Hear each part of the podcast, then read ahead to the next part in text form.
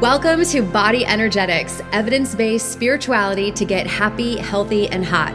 I'm your host, Lauren Saracione, and I've been in fitness for over 22 years. I've also had three major healing events where I learned something new and deeper about the mind body connection. It is my mission to help you get happy, healthy, and hot.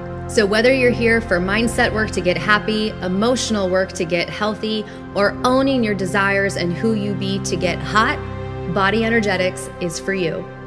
Before we get started on today's podcast, I wanted to invite you to secure Make love to food and dieting. This is our first masterclass of the year. It's January 18th at 6 p.m. Pacific time. I'm going to teach you what the patterns are of the attachment styles and how they're showing up in your diet and food, and then the why behind it.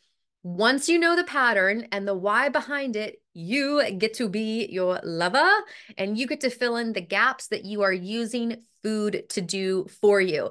So, no more emotional regulation with food. And this is going to help you stick with your diet, which is so important. The consistency is so important to burn fat and get you into your dream body. Go to bodyenergetix.com slash secure to sign up. Welcome to episode number five of Body Energetics podcast, evidence based spirituality to get happy, healthy, and hot. This is an evidence category of episodes. You can go to episode number 000 to find out all the categories. I have it all organized for you so that whatever it is that you're working on, it's easy to navigate the body energetic system. Whether you are working on mindset stuff to get happy, whether you're working on emotional regulation to get healthy, or you are working on owning your desires, everything that you are in all of your glory to get hot because getting hot requires you to face a whole lot of haters that are mostly just in your mind. So, Happy, Healthy, and Hot is the jam. And today we are going to talk about um, the uh, Breaking the Habit of Being Yourself by Dr. Joe Dispenza. I used this when I was divorcing, and my then stepdaughter was um, on life support. She became septic from um, a lung infection. And I was finding that I was behaving in a lot of the ways that I had when I was married. And the reason why that's significant is because I was in the divorce process. And I had this moment where I was like, wait a minute. There's actually no reason for me to be thinking and feeling in this context of something that I was struggling with. I won't tell you what it was, but I realized wait a minute I don't need to be thinking and feeling this way. That's literally part of my married life. I'm going through the divorce process. Now, as you can imagine, it was totally stressful. My former stepdaughter is okay. Um, I get to talk to her once in a while um, on social media, which is like really fun and exciting for me. I'm really happy about that. Um, but my point is, is that when I realized that I was recreating my pain body by thinking and feeling the way I was in my marriage when I didn't necessarily have to anymore because I was exiting the marriage. This really made so much sense. And I want to share that with you so that you can really get like a real application to it. So it's not just a bunch of information that I'm streaming to you. So let's start with Dr. Joe Dispenza. So he was a chiropractor and he was hit, he was on foot and, or he was on a bike, he might have been on a bike, and he was hit by a truck and his whole back shattered. And he, he avoided surgery and he said that he knew that our thoughts can make us sick. So therefore, we could reverse engineer it, right? And use our thoughts to make us better. And he said that he just visualized over and over and over again his spine repairing itself. And he has done a really great job of bringing esoteric, ancient texts into modern life, particularly with Kundalini energy that has to do with um, how the polarities of masculine and feminine energetics are circulating through your body and how to work energetically with the chakras. And he has, you know, conferences and all these things. He's great lecturer, all the things, wonderful person. So, in this breaking the habit of being yourself, what he says is that we, if we, if something happens, right, this is the example. If something happens and it puts us into a mood, or like we we have a reaction so so if you if if someone looks at you the wrong way like whatever it is that somebody does to piss you off you have the emotional reaction instantly. And i think what he says is that the reaction really only lasts 6 seconds. It is the reliving of the reaction that keeps us in the emotional experience of whatever negative thing was that just happened so he says, when you do this long enough, when you replay the emotional experience after the initial emotional reaction has worn off, we call it a mood. I'm in a bad mood because such and such happened. I'm in a sad mood because such and such happened. Then he says that when you are in a mood long enough and you're re experiencing the mood long enough, it becomes your personality. And when it's our personality, that's when we have the subconscious mind on autopilot creating this mental emotional identity that then our body our our habits fall fall in line with and then our whole experience of life gets to keep confirming that mental emotional state because that's how the laws of the universe works. Your body your thoughts and feelings are constantly being confirmed by your outer experience. It's it's how it's designed. It's genius so in breaking the habit of being yourself he goes into, of course, self healing, right? So if you have something going on in your body, for instance, my neck injury, my neck was well past the point of being healed. And I was still experiencing a lot of the same pain that I had when the disc was torn and when it was when one of them was up and under the one below it. I had a lot of burning sensation.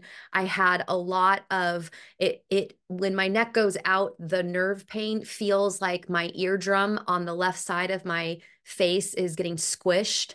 Um and so I was having a lot of this pain and I was reading the book and I had already been doing the meditation and I was like, okay, like I really need to change some of my behaviors because I'm still acting, like I said, as that married person, which the year prior is when my neck had the full diagnosis. I always had neck pain, but I had a full diagnosis in 2017.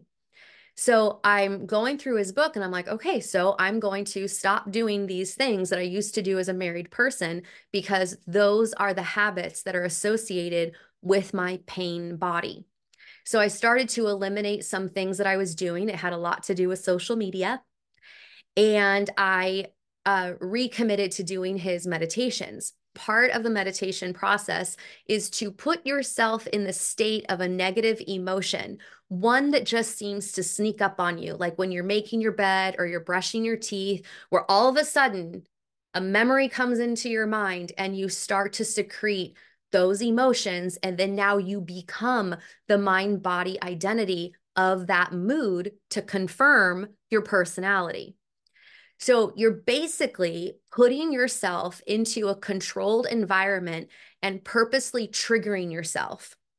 Because when we're in meditation and we're purposely feeling a negative emotion, then we can actually be grounded and observational of the thoughts that are coming to mind, the sensations that we're having in our body, and how and and in and in that ability to observe the negative emotion on purpose, you get to stay grounded to extract the wisdom. It's like you're being your own professor in front of in front of a room full of people and you're drawing on the on the chalkboard, you know, like all these codes of like how to figure out what's wrong with you.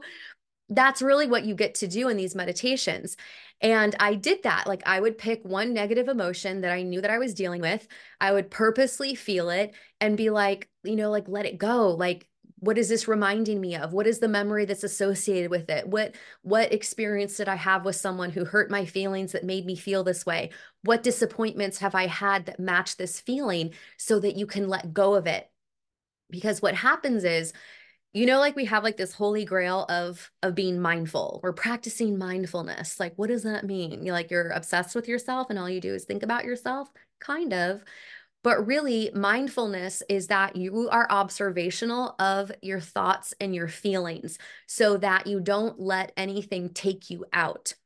And thoughts and feelings can get activated by where you're driving to, what music you're listening to, what scent you you know what fragrance comes into your nostrils there's so many things that can activate a thought and a feeling and if we're not mindful of it all of a sudden we're just in a shitty mood or like in my case all of a sudden I'd be in a flare and so, breaking the habit of being yourself is such an easy read to understand how your thoughts and feelings are manifesting your pain body. There's an expression called the pain body, and your pain body is made up of negative thoughts and feelings.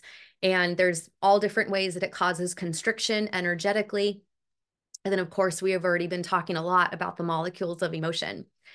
So, breaking the habit of being yourself, this is something that has carried over into all of my work, all of the frameworks and the inner work, um, you know, worksheets that I have for people and for myself to unlock the thoughts and feelings that are stored in the body. And this is going to um, uh, allow you to really change the energy in your body because the energy in your body is connect is conducted by your thoughts and feelings. Your actions are last. Your actions are huge. They're a huge fulcrum to change things for your life. But the thoughts and feelings, those are the things that are tapping into the invisible world that's more first versus the physical world. Um, another book is called Becoming Supernatural. And this one's really cool, also. I mean, they're all amazing. And he references in becoming supernatural a woman who was constantly in pain and her body was deteriorating more and more. She ended up with like cancer with every, for lack of a better word, for the holes. so her anus had cancer. I think her vagina had cancer. Her mouth had cancer. Her um, mucus glands like stopped working. Like her body really deteriorated over time.